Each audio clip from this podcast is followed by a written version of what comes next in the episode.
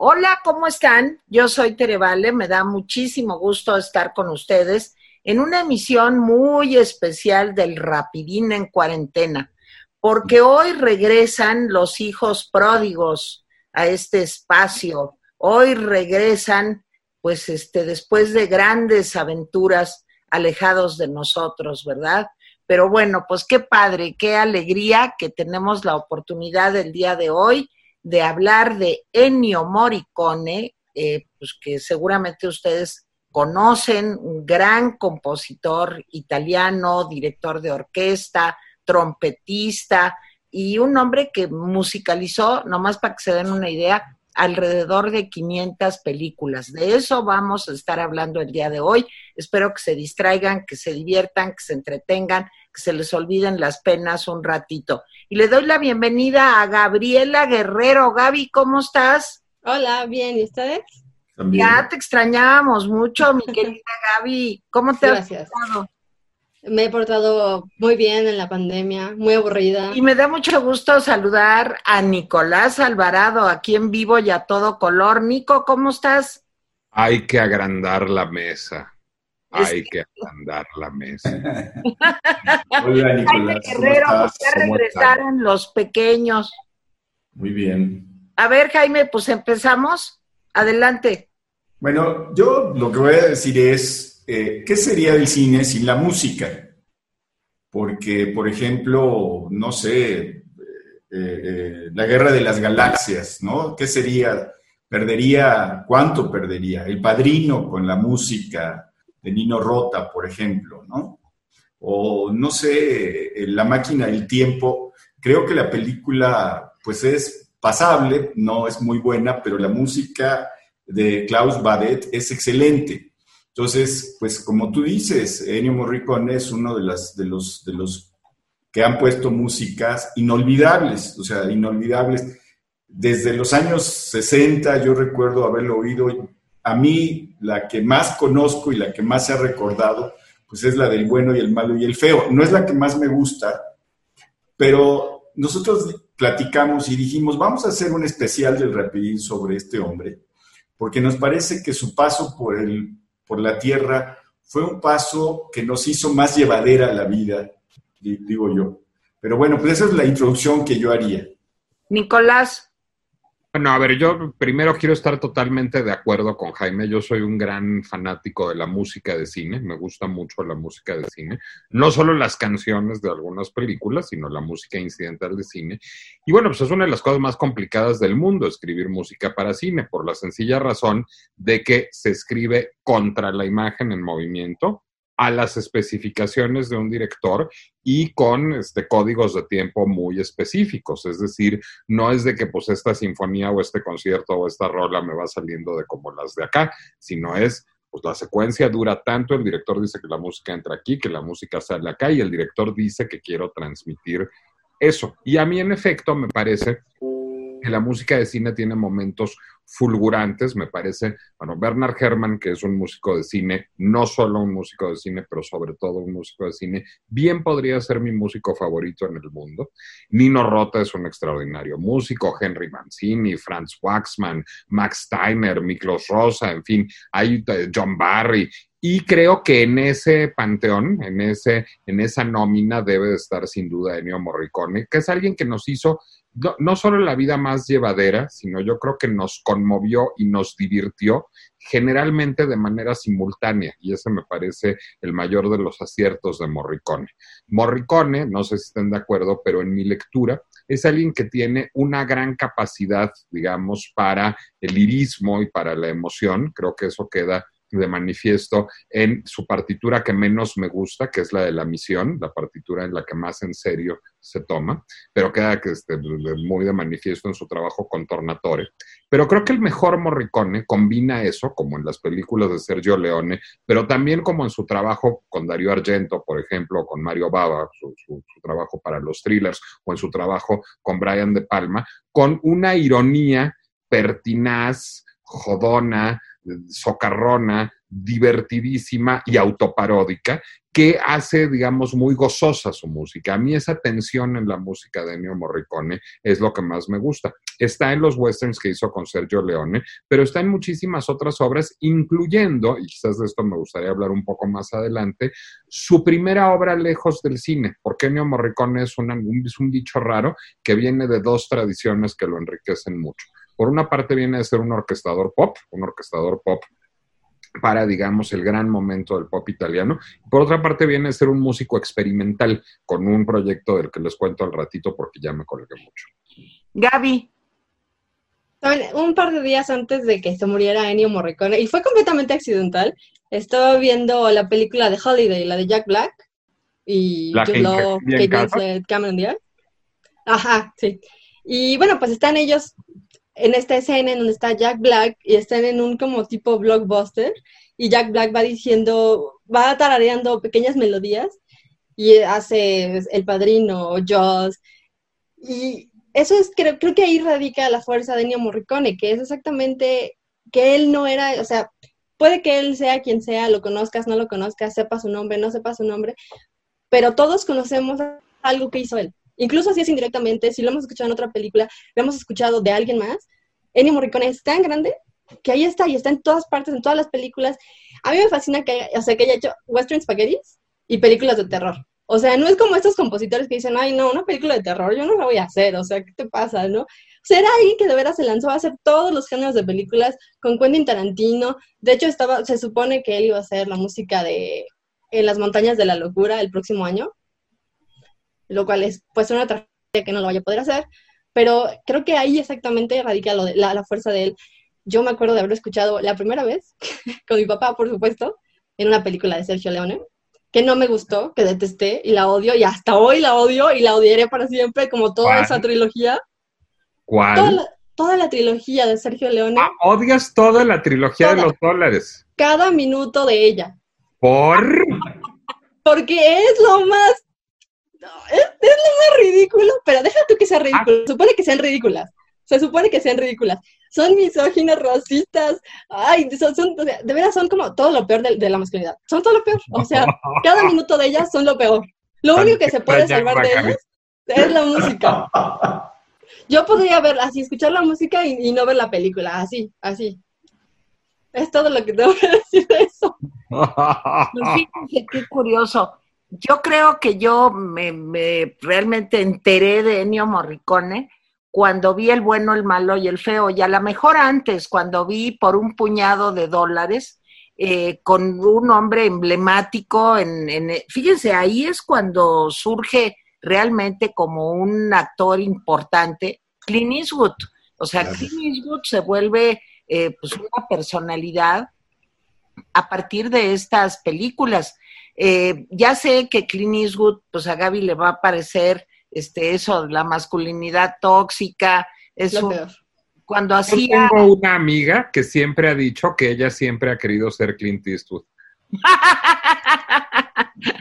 Casi lo logra, por cierto. Pero les voy a decir una cosa, la novedad de la música del bueno, el malo y el feo, más allá del contenido de la película, de lo violenta que es, este, bueno, a lo mejor si la vemos ahora, a mí me sigue divirtiendo, digamos, con todo y lo, em, pues, eh, digamos, rú- rústica que aparece en sus planteamientos y demás, pero te quiero decir que la música sí fue muy sorprendente en su momento. Ustedes no lo vivieron, Jaime y yo sí, pero cuando sale este tururururu, bueno, era algo realmente muy innovador en una película de cine.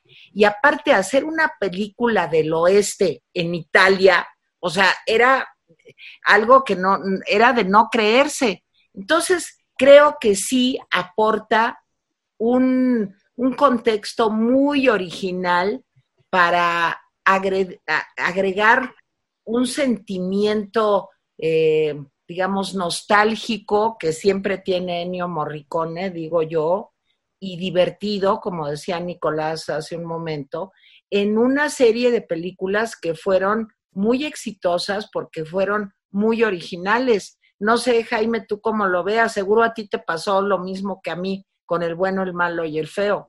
Bueno, con esa trilogía, y, acuérdense que también trabajó con los tres directores de cine italianos que se llamaban Sergio, ¿sí? Porque son tres. Entonces, eh, sí, sí creo que eh, pues la mitad de esas películas es la música de Ennio Morricone. O sea, creo que la, historia, eh, en el momento en que se empieza a escuchar la música, le da una profundidad a las escenas distinta. O sea, ¿qué, sería sin, eso? No me lo puedo imaginar, no me lo puedo imaginar. Pero además, como, como decía, eh, el tipo estuvo en todas partes, hizo de todo.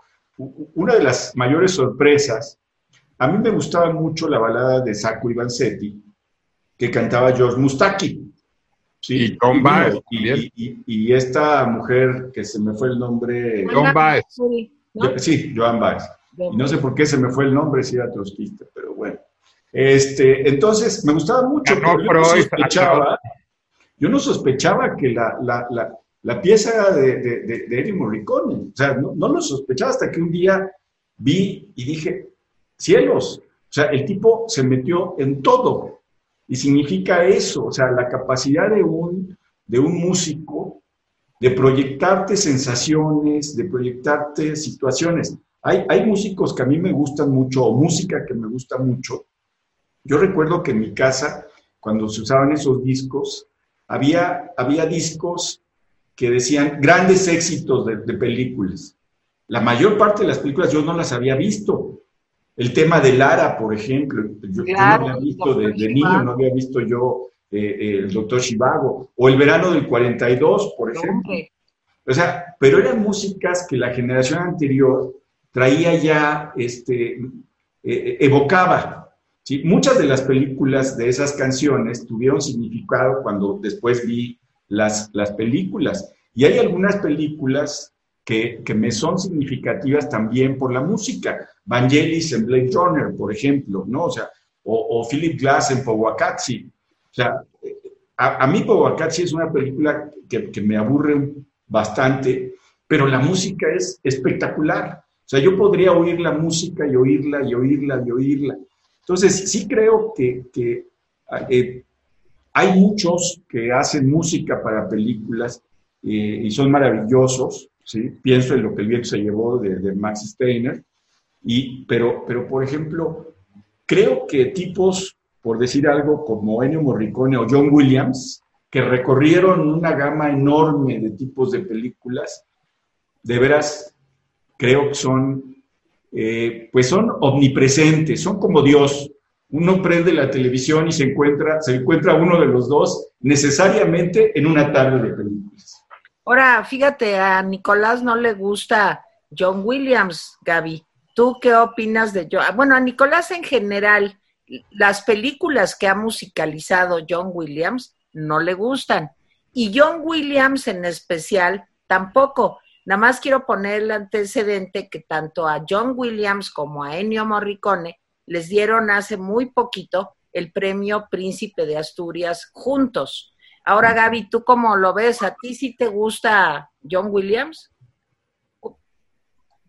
La verdad es que ni me va ni me viene. no, o sea, por ejemplo, Ennio Morricone sí es alguien que puedo decir, me gusta esto, me gusta esto. Es alguien que sí puedo decir, sí es universal, porque a lo mejor no te gusta la trilogía de los dólares. A lo mejor no te gusta, o sea, escuchas Ennio Morricone y dices, ay, qué flojera, música o sea, ¿no? No quiero escucharla. Pero, por ejemplo, la música de Ennio Morricone está en videojuegos. Se ha usado en muchísimos videojuegos, muchísimos. No sabía. Yo tampoco. Videojuegos. Ok.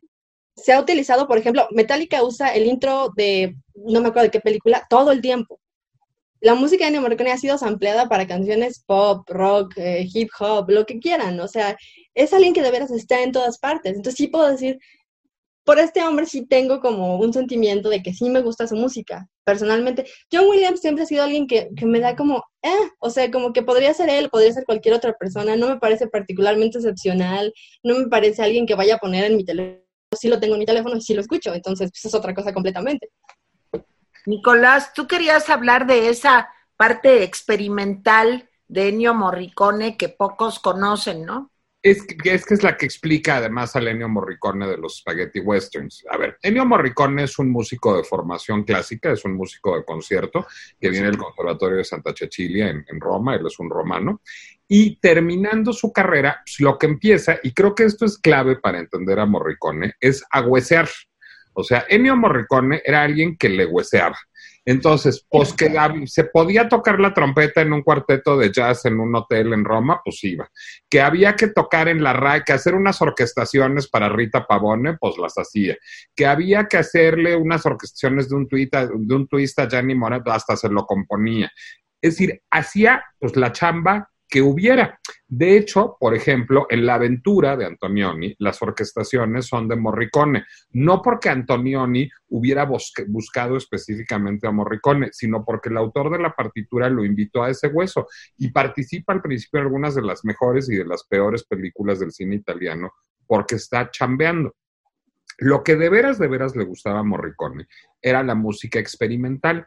Entonces, él funda, junto con un par de amigos músicos, un grupo que es conocido popularmente como Il Grupo, pero su verdadero nombre era Il Grupo Nueva Consonanza, el Grupo Nueva Consonancia, que experimentaba con la música concreta, con el serialismo, pero con el jazz, pero con el rock, pero con la distorsión auditiva. Eh, y entonces, a partir de esto, Morricone a todo lo largo de los 60 sigue trabajando con el grupo. Ya trabajando con Sergio Leone, sigue trabajando con el grupo.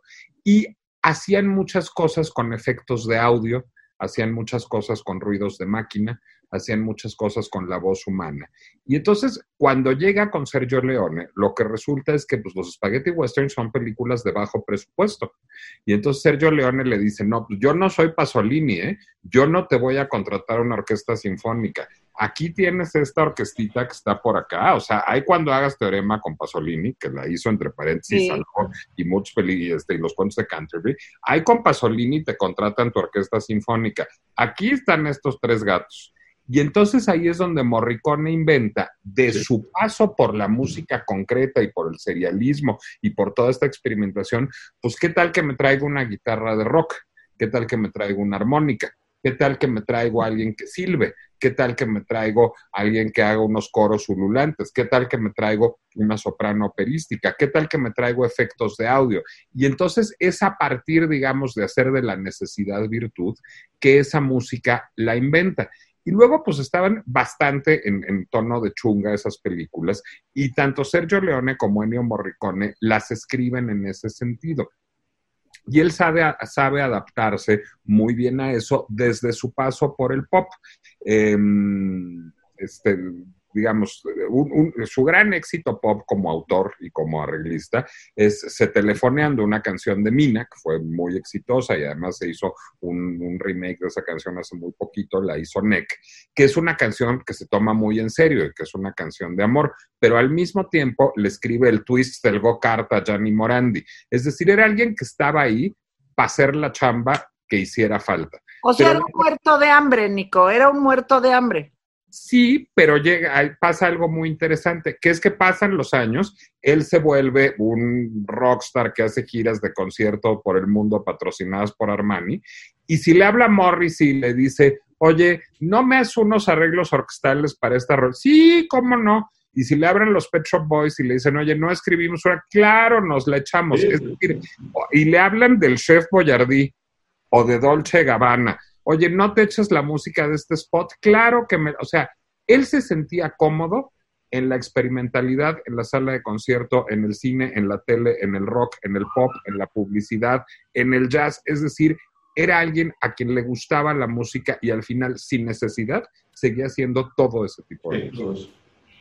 Oye, Gaby, tú ves, eh, digamos, este, no sé, Jaime, tú también cómo, cómo lo vean, hay un toque cursi, digamos, en Ennio Morricone. Yo me acuerdo cuando vi Cinema Paradiso, eh, pues sí lloraba y lloraba y lloraba, pero yo no sé si lloraba más por la película o por la música. Lo cursi se vale en, en los soundtracks, Gaby. No, no creo que sea cursi, creo que es melancólico.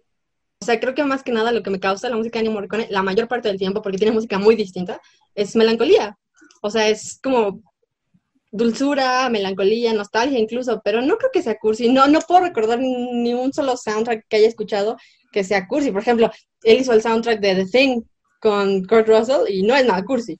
O sea, ahí sí es, o sea, si tienes un suspenso y un, o sea, como un estrés todo el tiempo, una ansiedad, y la ansiedad a lo mejor ni siquiera viene de la película, viene de la música.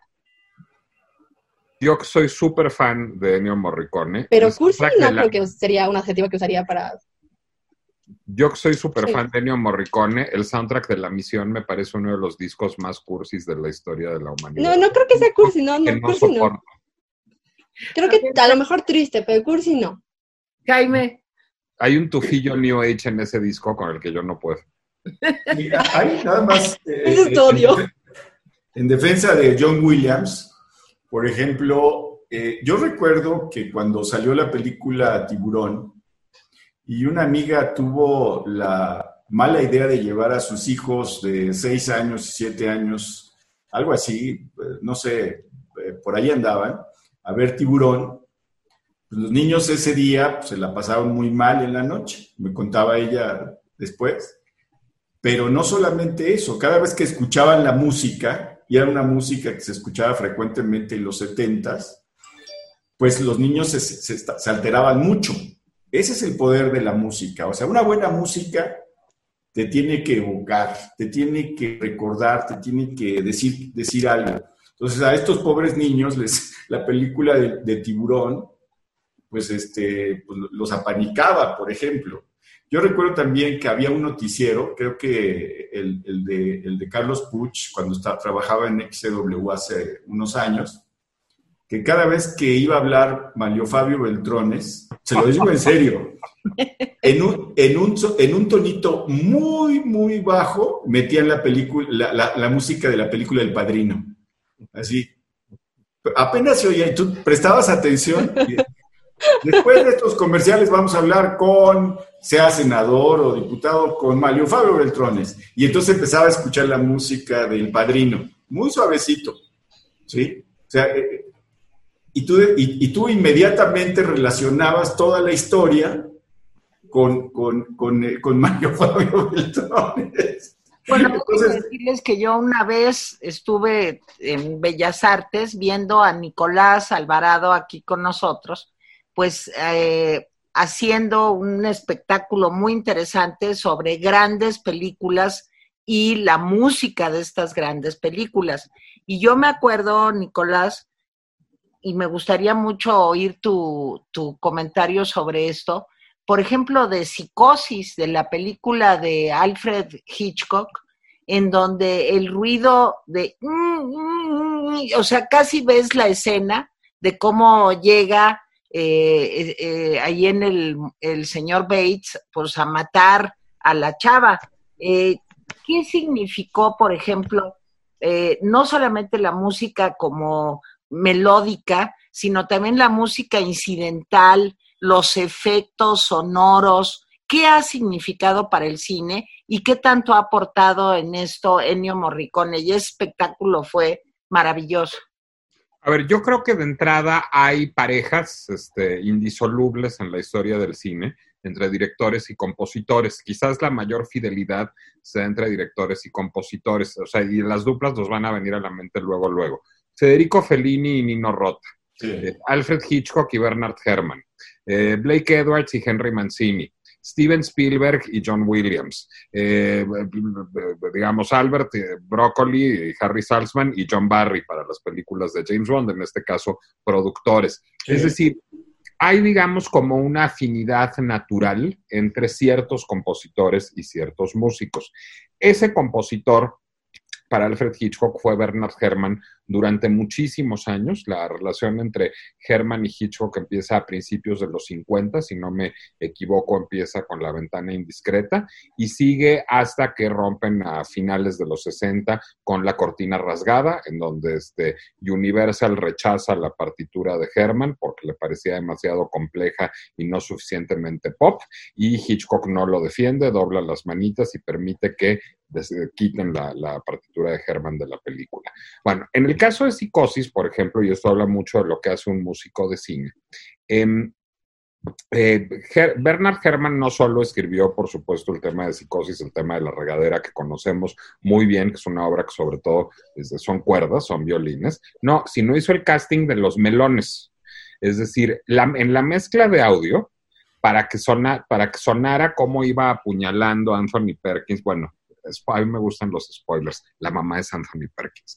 Este, para, que sonara como iba este, apuñalando Anthony Perkins a, Janet Lee, pues evidentemente no le iban a, no iban a cuchillar a la pobre mujer, ni iban a traer una estonta que lo acuchillaran, sino para el ruido se simuló con melones. Entonces llegó Bernard Herrmann al, estudio de la Universal, al estudio de grabación, con melones chinos, melones este, americanos, sandías, todo tipo de melones grandes, melones chicos, honeydews, todo tipo de melones. Y entonces, este, y todo tipo de cuchillos, e hicieron casting de cuchillos y melones hasta que encontraron cómo, este, cuál era el que sonaba mejor y el que armonizaba mejor con las cuerdas de esa partitura. Bueno, Herman era el músico perfecto para Hitchcock. Eh, Morricone era el, músico perfecto para Leone por esa misma capacidad de al mismo tiempo construir un discurso en serio y en broma, que esa es la genialidad compartida de Leone y de, y de Morricone. Es decir, esas películas son al mismo tiempo películas del oeste que buscan hacernos sentir lo que, lo que nos hacían sentir las películas de John Ford y que al mismo tiempo se están pitorreando de toda esa tradición. Hay un par de antecedentes hollywoodenses de, este tipo de cine.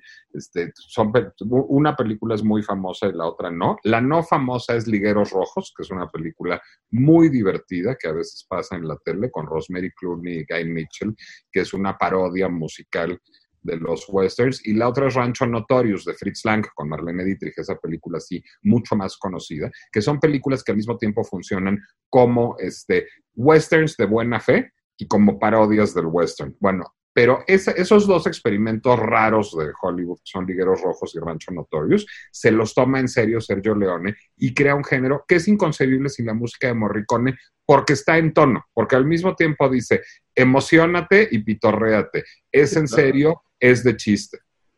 Oye, Gaby, ¿cuál tu, ¿cuáles son tus películas favoritas musicalizadas por Ennio Morricone? Sacco Vanzetti. Sacco Vanzetti es una de mis películas favoritas y The Thing. A mí, a mí me gustan las películas de siempre me van a gustar las películas de terror. The Thing fue una, probablemente una de las primeras películas después de la trilogía de los dólares que vi que tenía música de Ennio Morricone. Y Sacco Vanzetti, curiosamente, esa me la pusieron en la escuela y fue así como, ay, les vamos a poner Sacco Vanzetti. Yo que teníamos como 12 años, 11 años, y fue la peor idea, o sea, fue, fue, traumático el asunto, porque eh, todos estábamos así y caía entre el horror y el aburrimiento, ¿no? Entonces había como la mitad del grupo estaba dormido y la otra mitad estaba así. Lo que recordé de la película durante muchos años fue la música. O sea, la trama se me borraba y la, trama podía pasar. si me preguntas ahorita, no te puedo decir exactamente los actores que estaban ahí, pero la música la tengo muy clara y creo que exactamente eso es lo que es Ennio Morricone. Alguien que te deja una huella indeleble de su música, incluso si todo alrededor es borroso y terrible. Dato de cómo le hueseaba a Ennio Morricone. Ennio Morricone, autor de la balada de Sacco Vanzetti junto con John Baez, la escribieron juntos, votó demócrata cristiano toda su vida.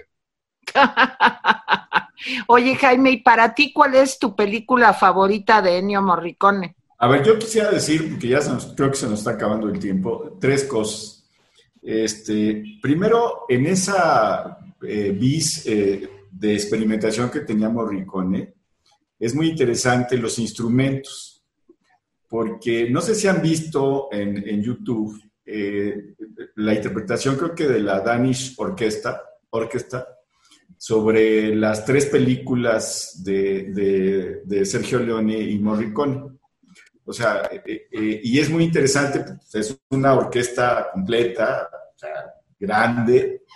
Y entonces, ¿cómo logran los sonidos? Por ejemplo, el sonido del siribido de la película, de las películas, lo hace una mujer que silba en el micrófono.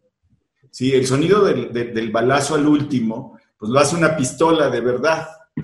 Hay, guitarras eléctricas, hay una serie de instrumentos loquísimos, o sea, que, y los propios músicos están riendo mientras están haciendo eso, porque dicen, pues, ¿qué es esto? ¿Sí? ¿Qué, qué, qué es esto? Y habla pues, de la experimentación, como dice Nicolás, tenía tan pocos músicos que pues tuvo que improvisar una serie de, de cosas y le salió bastante bien. Por cierto que en esa interpretación, en el, donde está la orquesta, hay un tipo colgado de, un, de, una cuerda, o sea, para dar el ambiente de, todo, ¿no? Eso es lo primero. Lo segundo que yo quisiera decir es la versatilidad. Yo, por ejemplo, cuando vi esta película de Amigos Inseparables, eh, la música de, este hombre, Ludovico Einaudi, ¿sí? me pareció maravillosa, pero yo oigo y él siempre está en un cierto tono, siempre está en un cierto tipo de música. Morricone no, es, es muy versátil, muy, muy, muy versátil, ¿sí? Y la música favorita es exactamente la que menos le gusta a Nicolás, la misión. Me encanta, me encanta, ¿sí? El oboe de Gabriel. Me encanta, o sea, me parece una música muy bien lograda para la película, ¿sí? Un comentario final, Nico, Gaby. Algo, algo que hace más fácil amar a Ennio Morricone, y va a ser lo más milenial, y lo voy a decir solamente porque está Nicolás aquí, es que nunca ha sido acusado en el Me Too. Jamás. Jamás. Es un tipo, es un tipo que se casó con su esposa en 1956. Nunca hubo rumores ni de infidelidad, ni de que abusó de la la música, que nunca abusó de nadie, nunca ha sido acusado de nada, y aparentemente era un tipo maravilloso y muy, muy, muy de izquierda, y entonces es, más fácil amarlo. Sería más difícil amarlo si hubiera sido acusado. No, de izquierda no, no, era como demócrata cristiano. Era demócrata cristiano, pero cuando dejó de votar demócrata cristiano, porque sí dejó de votar en algún momento, y ayer lo leí, se volvió más como del centro, así, y, por ejemplo, estaba a favor de derechos que, pues, en Italia en ese momento nadie estaba a favor.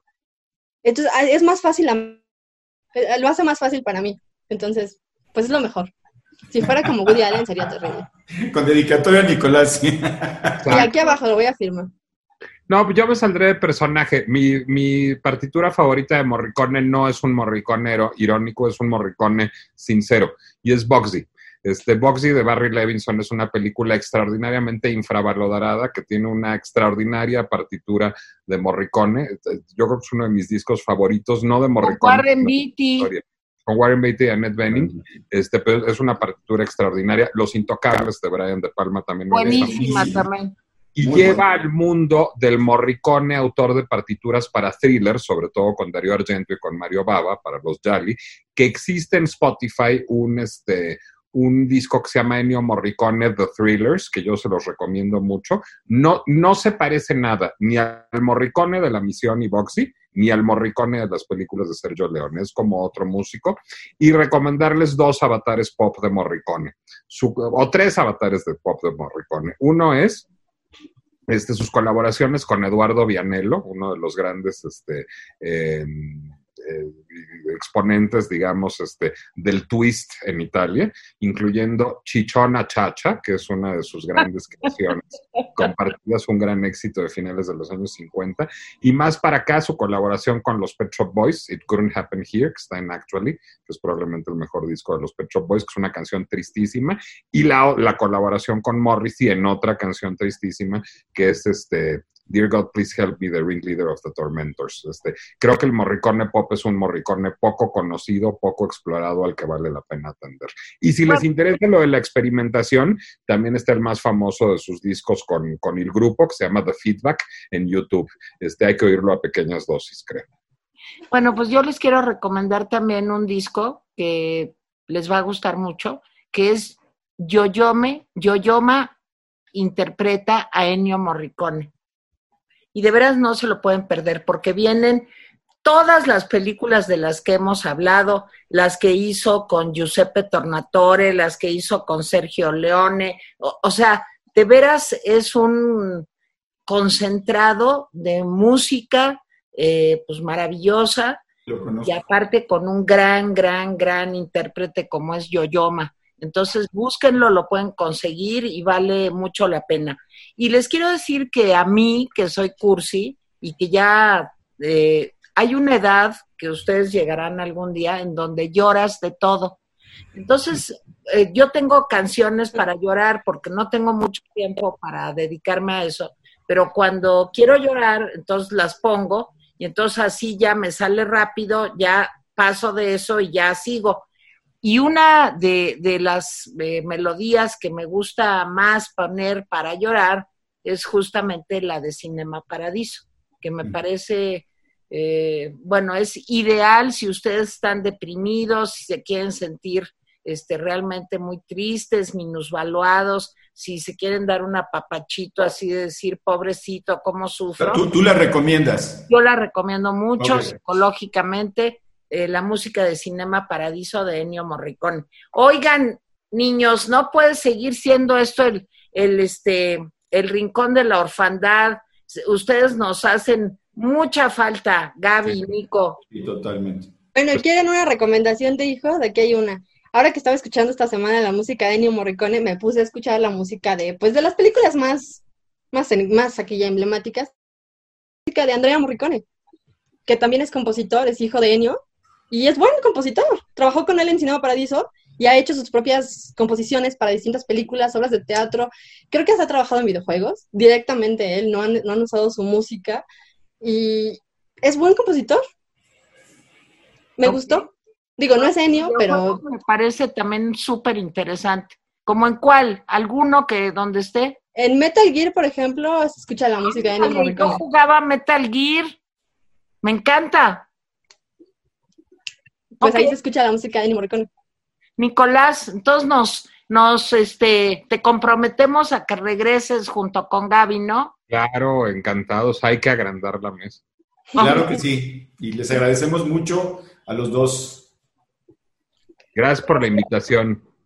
Gaby Guerrero, Nicolás Alvarado, pues Jaime Guerrero y su servidora Tere Vale, los cuatro hemos estado aquí. La música, gracias. Gracias. Bye. Bye. Bye.